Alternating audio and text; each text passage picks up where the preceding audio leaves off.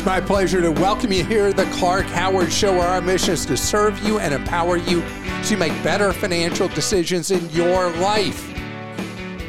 AI is so in the news, and story after story warns darkly about the disasters that will befall us from artificial intelligence. I want to tell you that AI will have uses as any new technology does that's a game changer. It'll have uses that are good and bad. And a lot of them are going to be good. And I want to tell you something else. Best service in the world sometimes, yourself. I want to talk about something that we got a, a listener said, Why don't you ever talk about this years ago? And we talked about it. And then we realized the other day we hadn't talked about this topic in so many years. Instead of throwing away electronics, repairing them yourself. Yeah, I'm going to tell you how that's possible and can save you big bucks and eliminate you throwing away something that is almost perfect, just needs a little bit of tender loving care.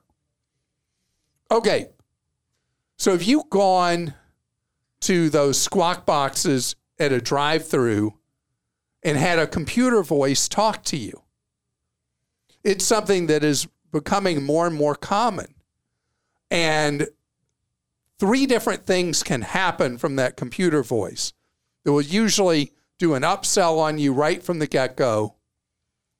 Either a person then will respond to you who's at that location where you're in the drive through, or someone will respond to you who is in a faraway call center or whatever you'd call it, where the orders are being taken off site. Or third, you're having the entire process handled by robotics. Some people really turned off by that. One chain has been very public about going to robotic order taking, uh, known as Hardee's in the eastern part of the country and Carl's Jr. in the western part of the country. It's the same company.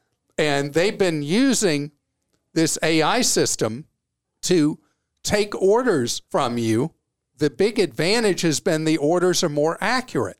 I want you to think about this. I don't go through drive-throughs normally. Uh, I mean, it it's almost impossible to get me to go through a drive-through. I walk inside and I'll watch somebody walking around with one of those headsets and they're putting together one order while they're taking somebody else's order. Then they're going over to the register while they're handing food to somebody and they're trying to remember everything somebody said. And no wonder, because they're having to multitask so much, no wonder so many orders are wrong. Now, as I've shared with you in the past, what I do is with places I frequent, I have their app and I order on the app and I can be very specific on it. And although there will be mistakes on orders, usually they're right. Now, we just heard uh, when we were talking about AI for fast food, James of our crew was sharing the story about how he wanted everything on his burger except ketchup. And what he got was nothing on his burger except ketchup, which he can't stand. And he had ordered on the app and it was wrong. And so it can go wrong no matter what.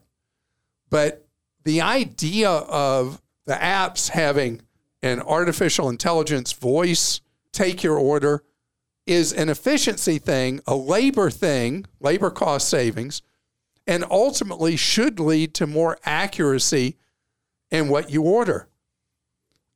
You know, there's a pizza operation from Europe that is spreading around the United States. Don't know if you've seen these. They look like giant ATMs. And you go to the machine, you order your pizza on the machine, available 24 hours a day, seven days a week.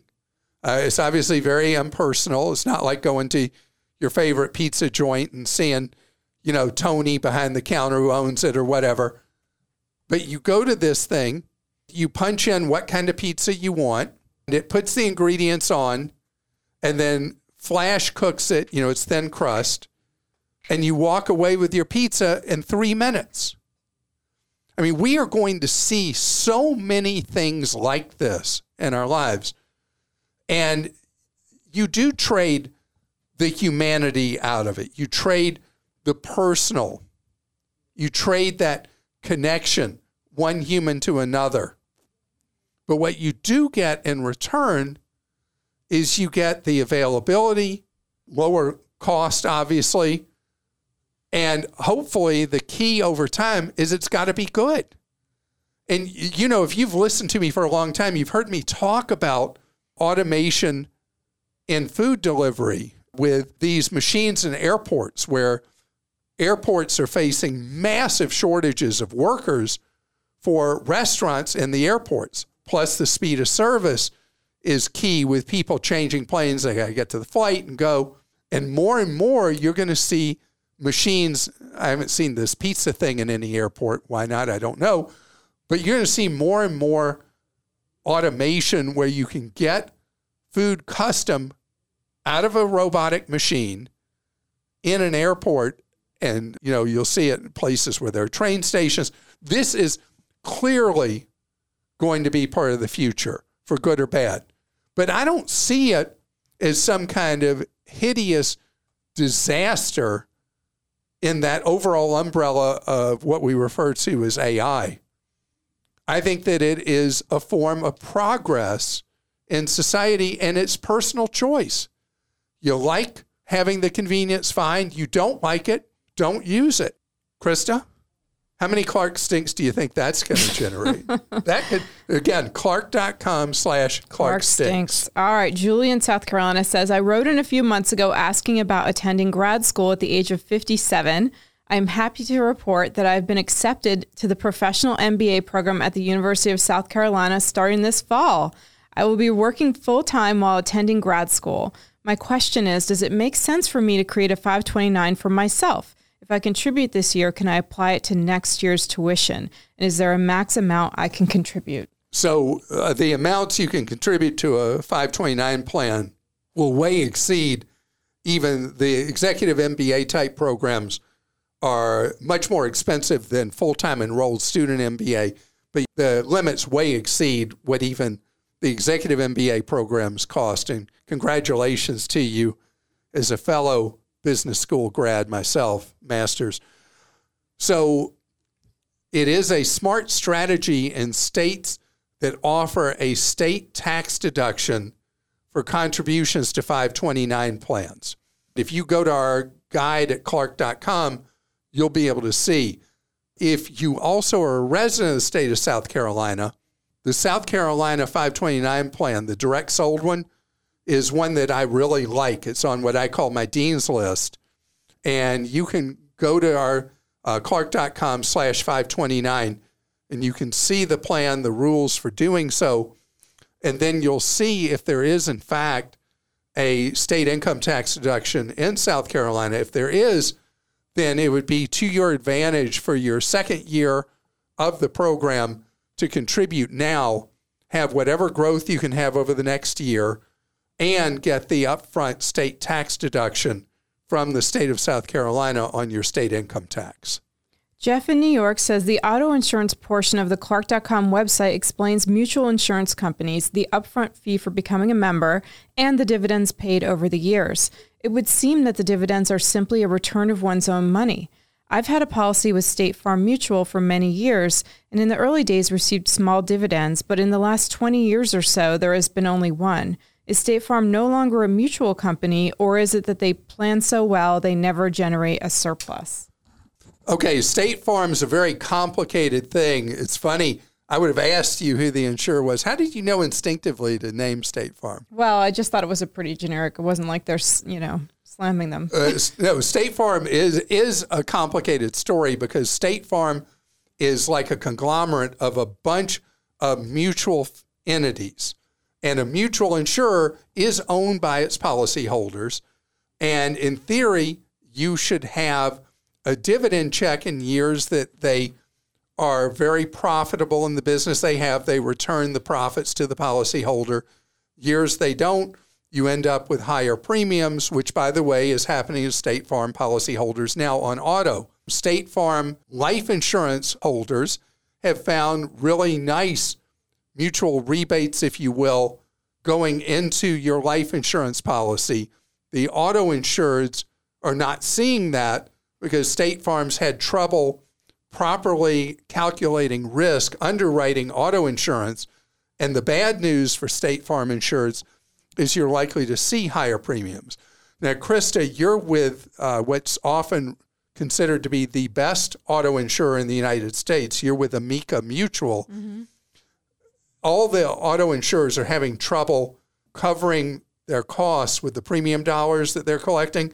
Have you not gotten a mutual check in recent years? I use them for all of our insurance. So I have gotten some checks, but I'm not sure that it was auto. It may have been on one of our other policies with them, but they've been pretty small lately. we yeah. also have used them a lot. So. Yeah. Well, yes. Okay. so with some of the mutuals, your claims experience may affect the rebate you receive. But the auto insurance industry and homeowners crisis is the most overused word in modern United States life, modern American life. But both the auto and homeowners insurance markets are in a crisis. The auto insurance market is suffering from extremely long repair times after a car has been damaged in an accident because of a shortage of uh, body shop mechanics. Also, during the pandemic, there were extremely long waits for parts to fix vehicles. So the auto insurers were paying extremely high auto rental costs, much higher than normal for people who had auto rental coverage on their policy. Plus, the cost of when a car was totaled, the cost the insurers were having to pay was so inflated the last few years. That thankfully is slowly fading as the cost of both new and used cars going down the availability of cars going up, classic supply and demand. Dealers are fighting the trends, but you can only fight for so long. So there's a long way around the barn saying the reason rebate checks have not been coming like they used to is because of the change in the economics of both homeowners and auto. In your case, you said you hadn't received a rebate check in how long? He said like one in the last 20 years. Um, that is news to me as a non, I'm not insured by State Farm. I'm surprised that it is so long. So I would call your State Farm agent and ask your agent what's the story with the mutual dividend checks coming back to the policyholders. Ferron in Missouri says, I added my 17 year old daughter as an authorized user to my credit card to help her build credit. I don't intend to let her carry the card. Do I need to activate it or can I just leave it in the envelope in my safe? First of all, did you say Missouri or Missouri? I tried to say Missouri. Isn't that Missouri. what you're supposed to say? Only no, only part of the state they say that. Oh, Missouri is. So we don't know. Uh, I just got in trouble with Nevada, so yeah. Just, you know. Well, Nevada is Nevada. Okay, so anyway, the answer is you're doing it just right. Having that card in the safe and leaving it in the safe is the right thing to do your 17 year old will benefit from this by establishing a credit identity. And if your daughter is going to college as a full time college student, she will be eligible for college student credit cards. My favorite starter college student credit card is from a company nobody thinks about anymore, nobody ever talks about. The Discover Student Card is my favorite starter card. One of the reasons Discover people will cringe at this with the company, but it's not as widely accepted.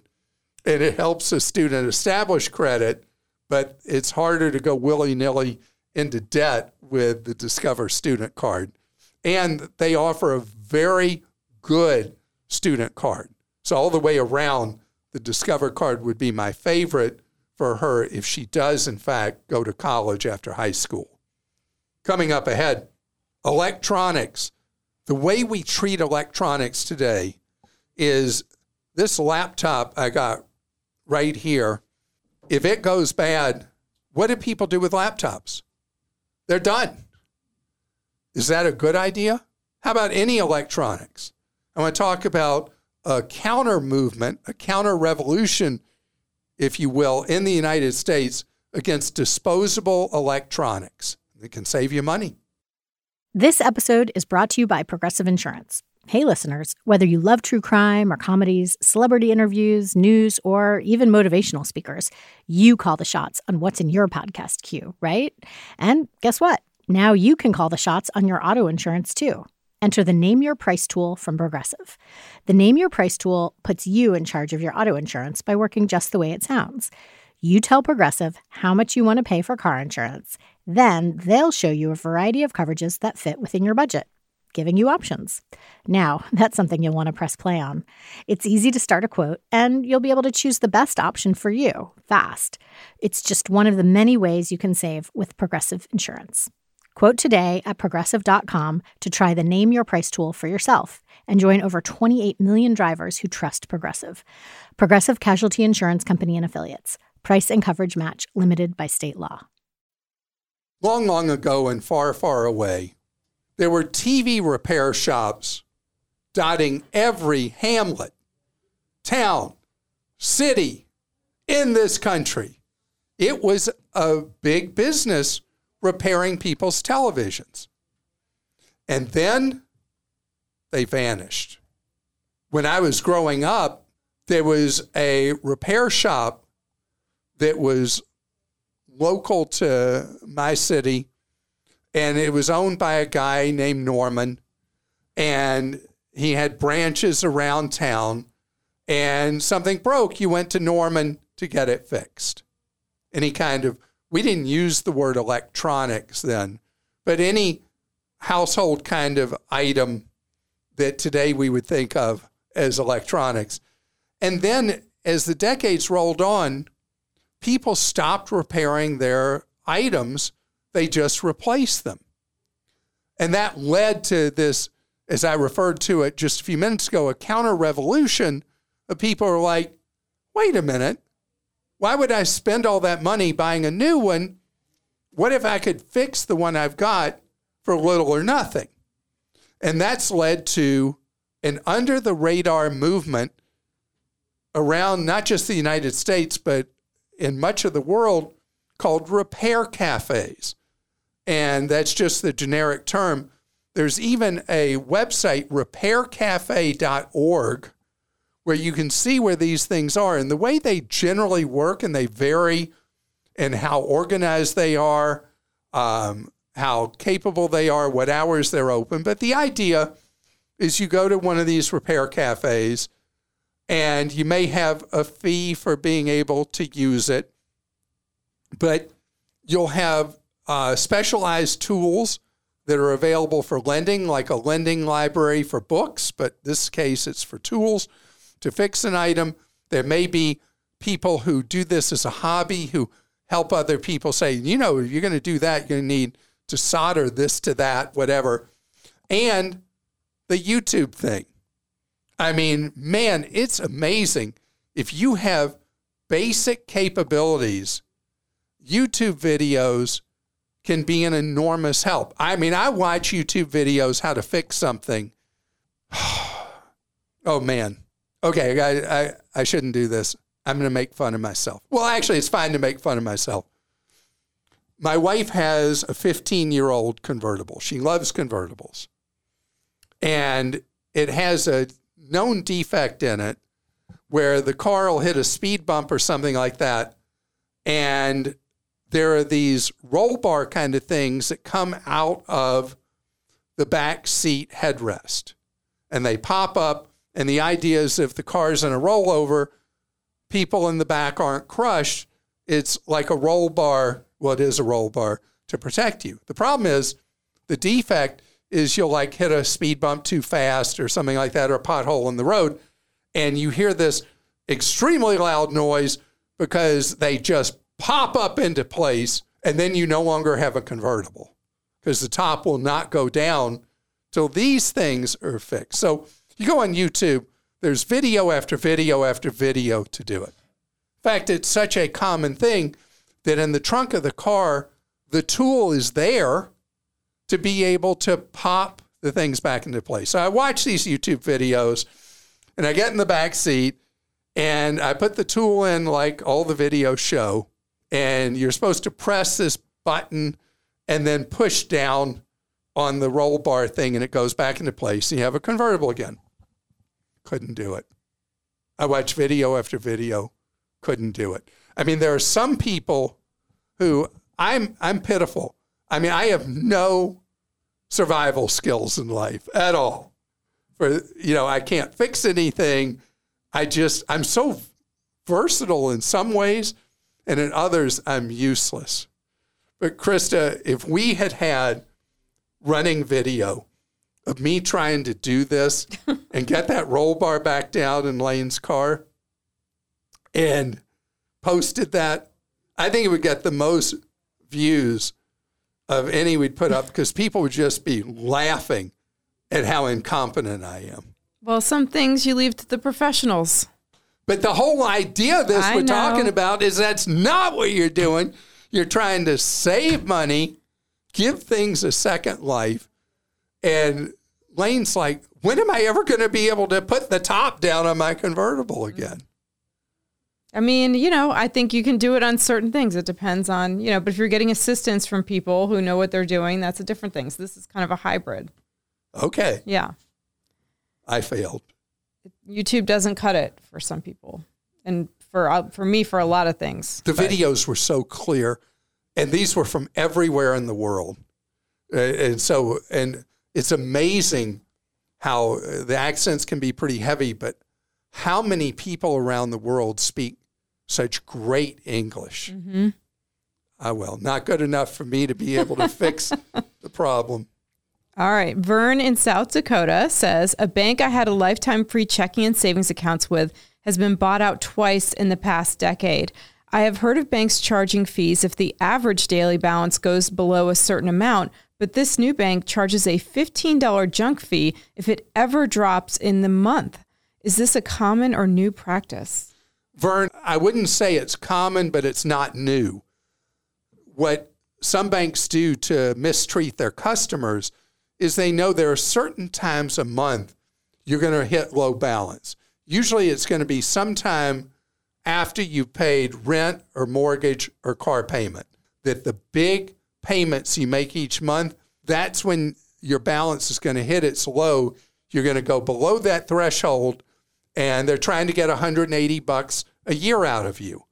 So, you know, you've been through classic bank abuse where they say, Congratulations, you're now banking with blah, blah, blah bank, and we're going to be able to do so much more for you.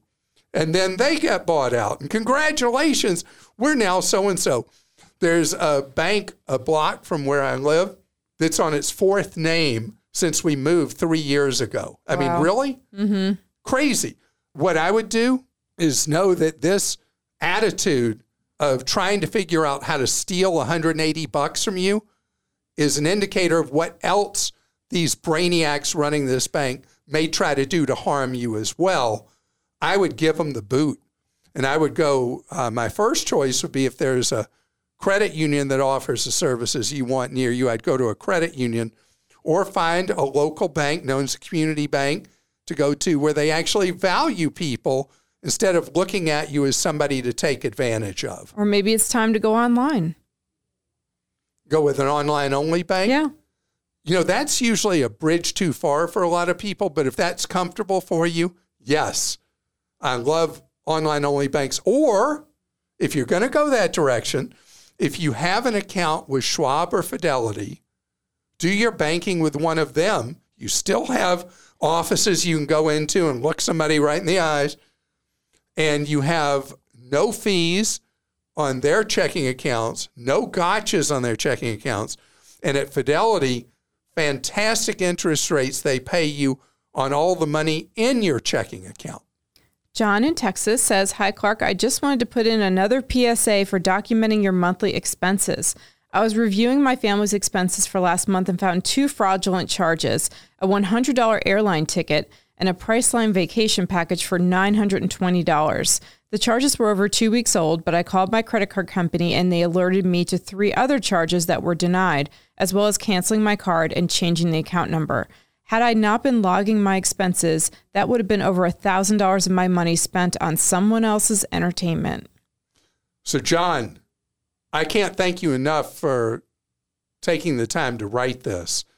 Uh, first of all, you would have had 60 days to dispute the charges, but because you were eagle eyed, you were able to get this taken care of much quicker.